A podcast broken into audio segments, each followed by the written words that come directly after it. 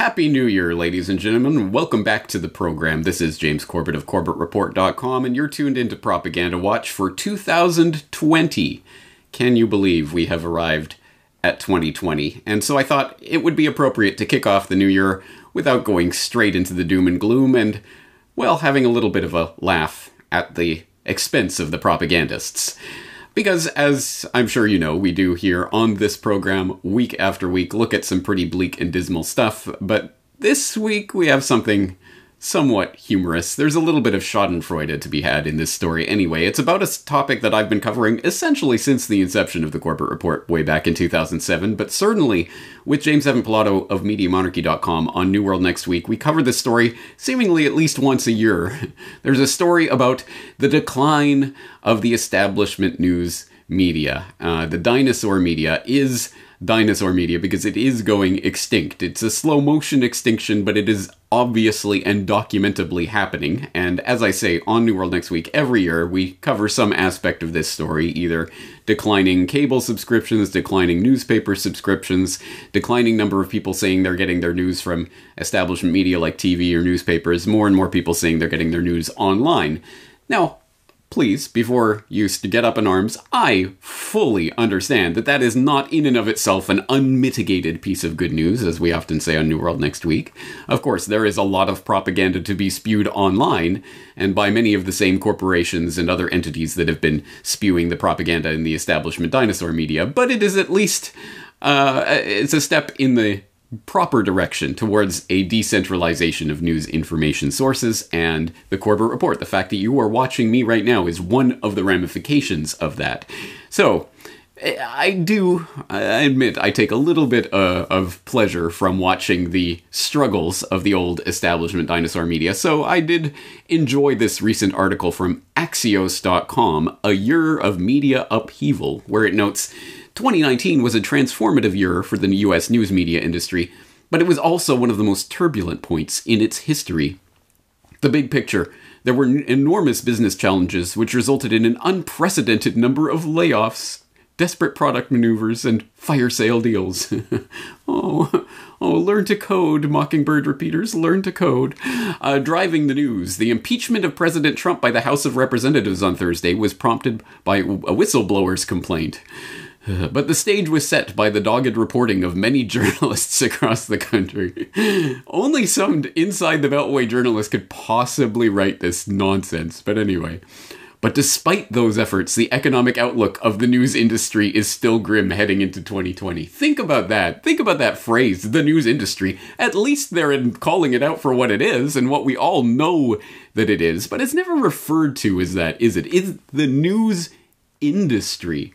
And what is the product of the news industry? I mean, of course, we'll always say, well, if if it's being offered for free, then you're the product, and they're selling you to the advertisers. But but more accurately, they are packaging a product, this news product, that they then present to you, and you are paying with your attention, which they then sell off to the advertisers. But the product is this thing that they are packaging that they call the news. And let me remind you, please go back and rewatch my uh, my take a couple of years ago on the news is a social construct. It is used to program you. This is the industry that they are involved in, creating the news, which we all must talk about and we all must follow these stories because this is the news that is happening.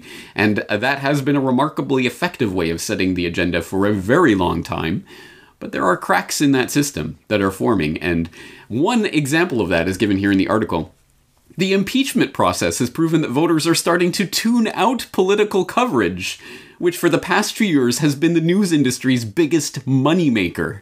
That reality, coupled with an anticipated recession, has newsrooms on edge. Yes, think about that. Yes, the political puppet show, which is the shadows on Plato's cave's wall, meant to distract you and keep you occupied and keep you fighting with each other and keep you arguing about shadows rather than the things that are casting the shadows, rather than reality, is well, is not really entertaining the public enough anymore. They're not so engrossed by every moment of America's next top president.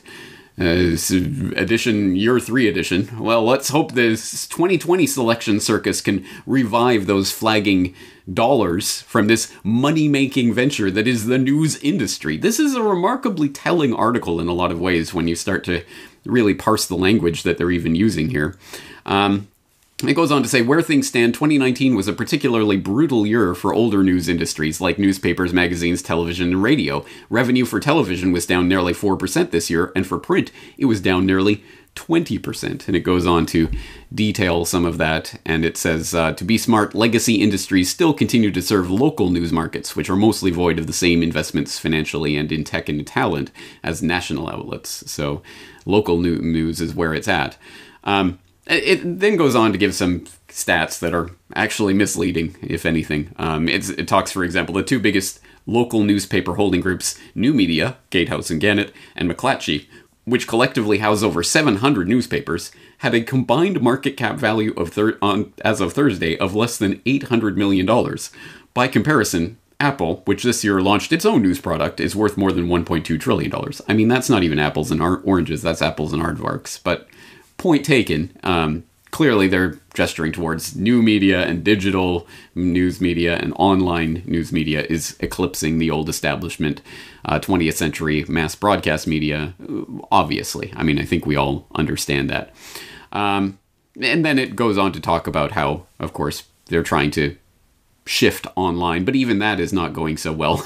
I mean, I mean, for example, we all know how the big corporate entities that invest in the news industry so that they can produce their propaganda product are simply investing online now. And so now you have, I mean, we've seen the rise of alternative, cool, hip indie uh, uh, underground outlets like Vice, Vice News. Hello, fellow teenagers. We are Vice News. We are trendy and hip, like us.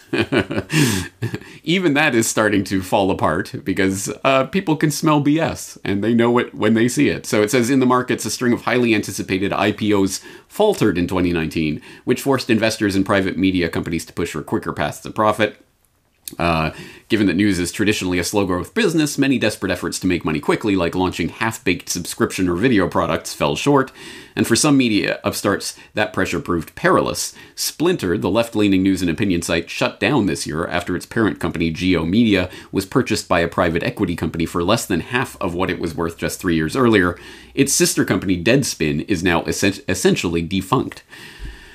And it goes on to say that the big picture, as a result of these realities, investor sentiment in digital media has begun to slip, and investments in the sector are predicted to decline in the next decade. That matters because over the past few years, private investment into media companies soared at all levels.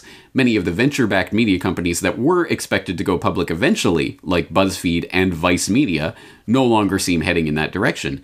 Disney this year wrote down all of the $400 million it invested in Vice.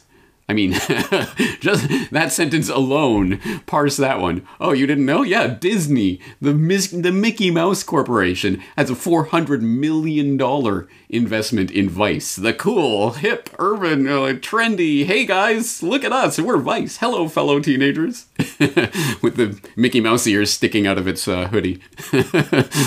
and they just wrote down all four hundred million dollars of their investment in Vice because it ain't paying off. People aren't swallowing that particular brand of propaganda. I wonder why.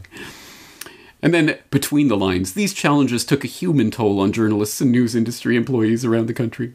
By some estimates, nearly 8,000 Mockingbird repeaters were laid off their lo- loss uh, or lost their jobs in media in 2019. That level of attrition is on pace to be the highest it's been since the 2009 recession. I hope they can learn to code. Uh, and then it goes on to talk about the explosive stories that will define our generation that were broken by the, the valiant news media like the Bezos Amazon Post and their investigation into the Afghanistan papers. Have you heard about the Afghanistan papers? Well, I hope so. If not, please do check out episode 370 of the Corbett Report podcast. I know it is not the most popular podcast I've ever done, but it is a really exceptionally important example of uh, how the propaganda is being constructed for the online age and being sold to us in a different form. So I hope people check that out. But all of this is to say, Happy New Year. happy new decade, although the decade doesn't start till 2021, James. Eh, you know what I mean. Happy new decade, news media, a dinosaur establishment news media. Uh, your the writing is on the wall for everything you're attempting to do and all of the stupid ways you try to co-opt what's happening online, Vice and BuzzFeed and all the other things that the the younguns aren't swallowing uh, for some reason or other.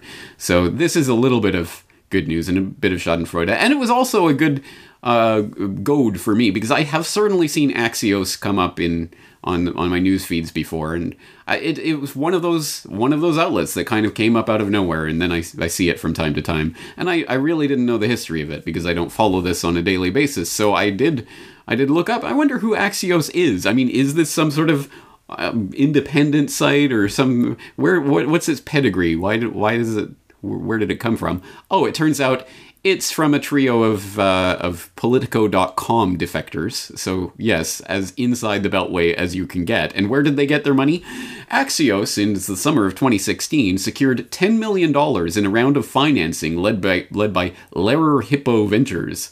Backers included media partner NBC News. Emerson Collective, the investment vehicle of Laurene Powell Jobs, the widow of Steve Jobs, Greycroft Partners, and David and Katherine Bradley, owners of Atlantic Media. And also, reporters have made appearances on television news on N- NBC News and MSNBC through a deal with NBC. Its NBC Universal Partnership has featured Axios co founder Mike Allen on its show Morning Joe. So there you go, there's Axios, and it's just a part of this attempt by the old establishment media to come in and co-opt what's happening online and try to use their tens of millions of dollars in venture capital backing to try to sway opinion here and there. Uh, it's good to know that people are turning away from that in droves, and let's see if we can amplify that trend not only through the year but through the coming decade, uh, because it will be exceptionally important going forward, and we will start to see the real meaning of the the information war that is taking place online right now in the 2020 selection circus, where if you thought 2016 was crazy, uh, I think 2020 is going to be even crazier. So, anyway, we'll be here documenting it step by step and taking a little bit of Schadenfreude uh, here and there where we can. Uh, the establishment media is dying. The the war has, is not over and has not been won, but at any rate, we'll take a little bit of uh, shameful pleasure in these types of things. Um, on that note, Happy New Year, everyone! Looking forward to another year of of uh, all sorts of reporting on all sorts of issues. I hope you'll be here with me, James Corbett, CorbettReport.com.